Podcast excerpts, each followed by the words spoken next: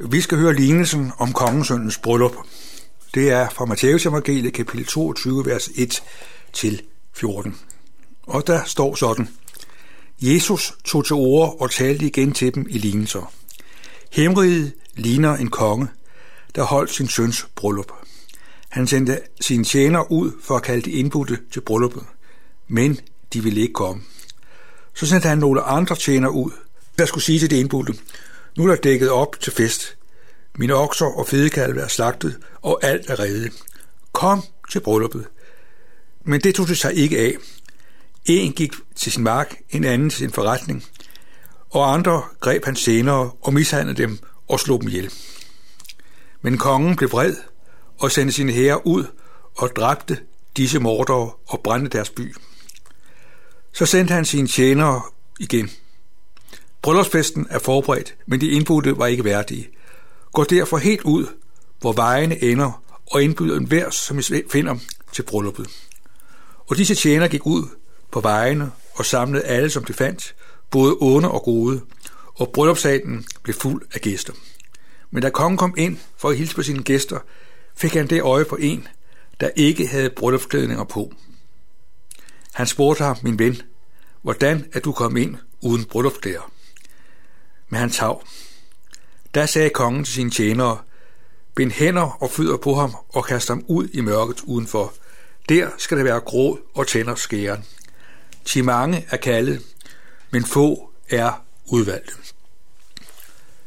Når Jesus talte i lignelser, så var det for at beskrive Guds riges storhed og herlighed. Og vi kan sige, at når Jesus taler om Guds rige, så bruger han ofte festen over alle fester, som skal beskrive Guds rige. Han taler om et bryllup. Han taler om kongen, der holder et bryllup, fordi hans søn skal giftes. Hvis vi tænker på det danske kongehus, så er alt legnet op, når der er fest i kongehuset. Der er kronprins Frederik begift med Mary. Der var alle øh, tv-stationerne spottet eller stillet ind på at følge med.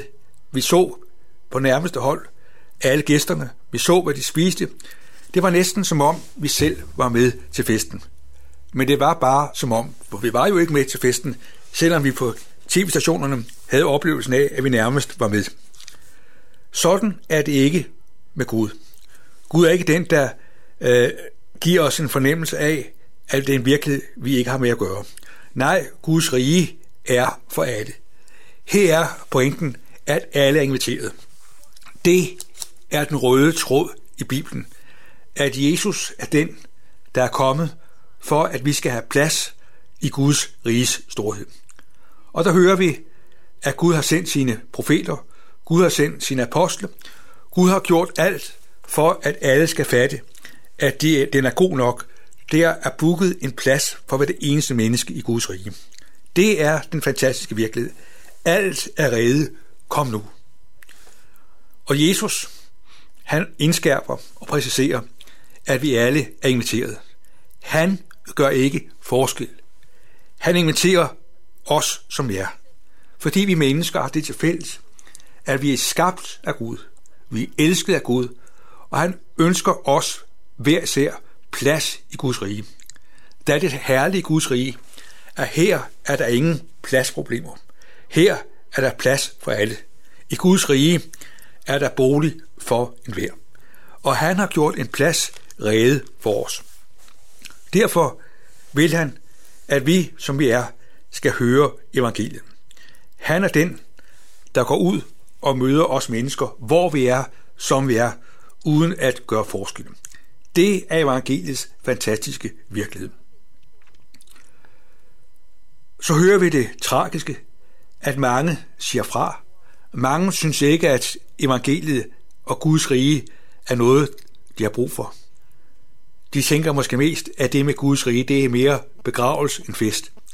Men virkeligheden er en anden. Det at have plads og del i Guds rige er fordelt i en fest, der er uden ophør. En fest, der er præget og bestemt af kærlighed, glæde, rigdom og overflod. Det er den forunderlige virkelighed. Så hører vi, at dem, der kom med til bryllupsfesten, da bryllupssalen efterhånden var blevet fyldt, den var blevet fyldt af mennesker, der havde en bryllupsklædning på. Det var sådan, at øh, man til en bryllup fik en bryllupsklædning. For et par måneder siden var jeg og min kone i Uganda til et bryllup. Og der var det sådan, at for at være med til det bryllup, der skulle man have en bryllupsklædning. Det var godt nok ikke en klædning, vi selv fik foræret, men skulle købe en klædning. Og hvis man ikke havde denne festlige hvide klædning, så blev man ikke lukket indenfor til festen. Sådan var det. Sådan er det også i Guds rige, at her er der tale om, at vi er klædt på til fest. Frelsen beskrives som en klædning. Gud har klædt os i frelsens klæder. Ja, når Jesus taler, eller når Paulus taler om dåben, så siger han, at vi i troen er iklædt Kristus. Det betyder, at vi gennem Jesus Kristus har fået skræddersyet det tøj, der passer præcist. Frelsen dækker os helt. Vi hører også om i Johannes, Johannes åbenbaring, at den frelsen er, at de frelste bliver beskrevet som mennesker, der har fine, hvide klæder på, der er renset i Jesu blod. Derfor står der, derfor ophøjer det Gud, derfor priser det Gud, fordi de er, de er klædt på til fest. Frelsen er som klædning. Når du tænker på en klædning, øh, så giver en klædning varme. Sådan er det igennem Jesus Kristus, der bliver du og jeg lukket indenfor i varmen hos Gud. En klædning, den dækker både forfra og bagfra. Sådan er det med Guds frelse. Det er en frelse, der omslutter os helt. Derfor hører vi også om, at vi skal iklæde os frelsen, fordi det er en klædning, der dækker os totalt. Og så er der det herlige, at den klædning, den slides ikke op.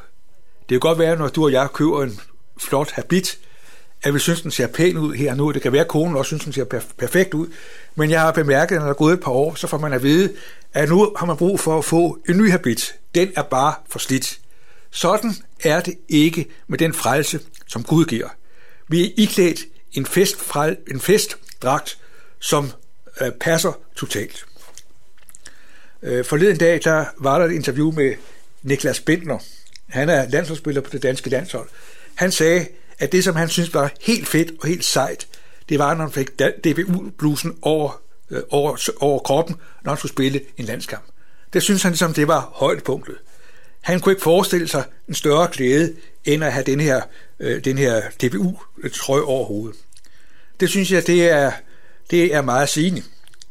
Øh, så kommer jeg også til at tænke på, at øh, hvis Niklas Bentler ikke spiller godt nok, så bliver han sat af holdet.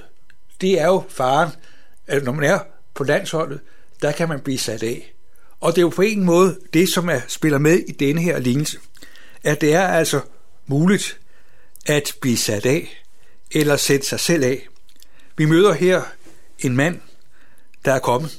Han har ikke lige festlænding på. Han synes sikkert, at det tøj, han på, det er godt nok. Men pointen er jo, at han dermed mener, at han selv er værdig. Det liv, han selv har præsteret, gør, at han synes, at han passer perfekt ind i Guds rige. Her bliver han afvist. Han kan ikke bare komme i sin egen habit. Guds frelse må gives, den må rækkes også. Eller tænk nu på fodboldspillet.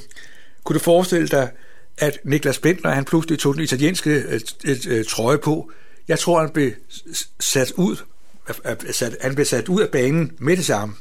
Sådan er det, at øh, en klædning, den øh, fortæller os noget om, hvor vi hører til. Guds frelse gives os i dåben ved at være døbt og leve i troen på Jesus. Så har vi den skræddersyede klædning, der gør, at vi finder plads i Guds riges nærhed. Der står, at mange er kaldet, men få er udvalgt. Ja, evangeliet fortæller, at vi alle er kaldet til at have plads i Guds rige. Udvalgt, det er en beskrivelse, der fastholder, at det er Gud, der kalder og giver os plads. Øh, når Paulus taler om udvælgelsen, så er det aldrig en teoretisk forklaring til fornuften, men det er en trøst, at du skal vide, at du som er kaldet, du er forudbestemt til frelse hos Gud. At det handler ikke om, hvad du har besluttet, hvad du ønsker, men det handler om, at du gennem Jesus er kaldet og udvalgt til at få plads i Guds rige. Her får du lov til at få del i den fest, som er uden ophør. Vi hører evangeliet. Det er virkeligheden i dag. Man kalder denne lignelse en domslignelse, fordi den handler jo desværre om en dom. At der er mennesker, der sætter sig udenfor. Der er mennesker, der så at sige sætter sig af, fordi de mener, at de ikke behøver Guds frelse. Ingen af os kan undvære Guds frelse. Han rækker os denne frelse, denne frelse som en klædning, du og jeg får lov til at tage på. Det er det, der er evangeliets fantastiske virkelighed. At du og jeg får lov til at være klædt på til fest hos Guds rige. Her får lov til at leve i frihed og noget under alle forhold. Sådan er Jesus den. Han lader denne verden bestå, for evangeliet om ham må forkyndes for alle mennesker.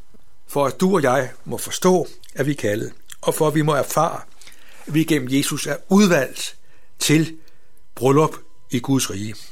En virkelighed, der gør, at vores fremtid er sikret nu og i al evighed.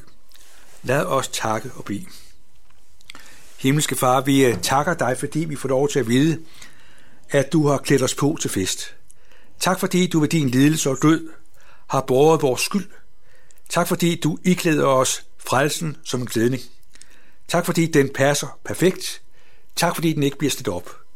Vi beder om, at det forunderlige evangelium, vi har lyttet til i dag, må få lov til at få sin plads i vores liv.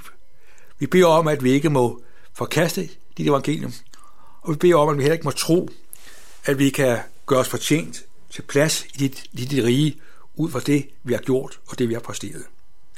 Vi beder om, at du må være os nær. Vi beder dig for de mennesker, der står os nær. Vi beder om, at dit rige må få lov til at øh, nå ud til mange mennesker. Vi beder dig for vores kære, nær og fjern. Du ved, hvem hver tænker på. Amen.